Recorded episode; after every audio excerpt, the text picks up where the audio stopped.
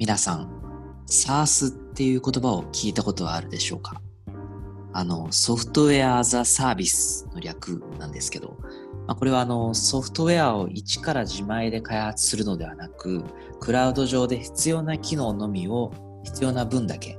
だから簡単に低コストで利用できるサービスのことですね。この SARS っていうのは。まあ、Slack とか Dropbox とかもそうだと思うんですが、なので、ね、皆さん知っていたり、使ったことがあるよっていう人も多いでしょうね。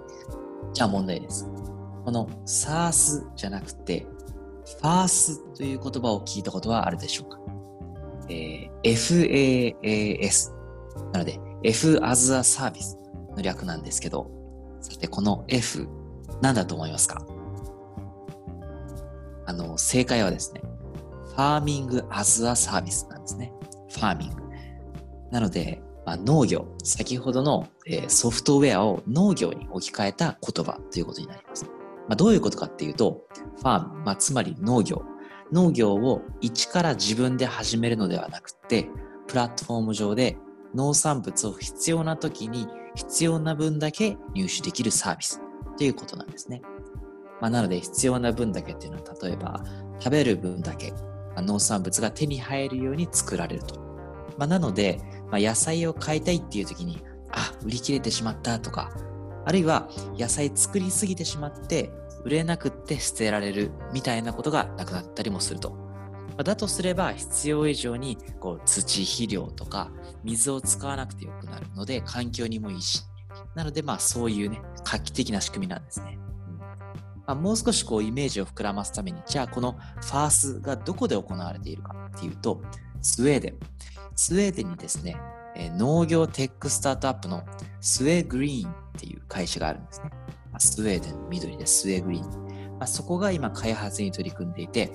スウェーデンのイノベーション庁なんかも参加する国会のイニシアチブの国家プロジェクトです、ね、らしいです。で、そんなスウェーグリーンがですね、この8月の19日に、スウェーデンの、え、人口でいうと第2の都市、ヨーテボリっていう都市があるんですけど、そこにあるスーパーの、えー、ICA フォーカスっていうスーパーと提携しまして、その店舗内に植物工場を設置した。で、そこで生産した野菜をその店舗で販売するっていう、そういう計画なんだそうです。でスーパーの中に植物工場があるってすごい発想ですよね。で、その植物工場でどうやって農産物を作るかというと、肥料とか明かり、照明ですね。あと湿度とか温度などなどこういう細かい設定を人が気にする必要が一切ないと。その代わりにクラウド上のモニタリングするシステムで、えー、生産量と収穫する時期を設定するだけなんだそうです。だからそうすると温度とか湿度とか明かりとかの調整を、えー、人工知能 AI が、えー、システムを使ってこう最適化してくれる。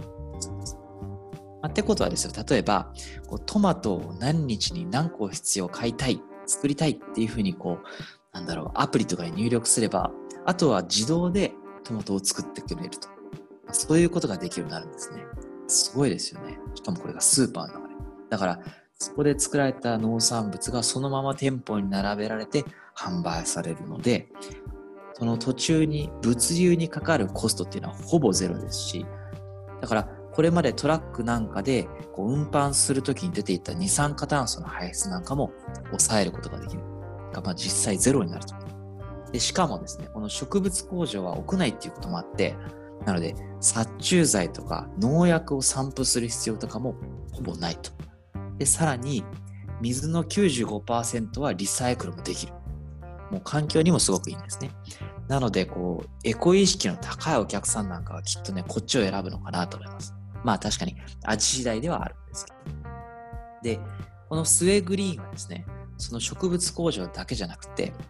スウェーデンの首都ストックホルムの中心部に大型のオフィスビルがあるんですけど、その一角にもですね、その植物工場というのを設置していて、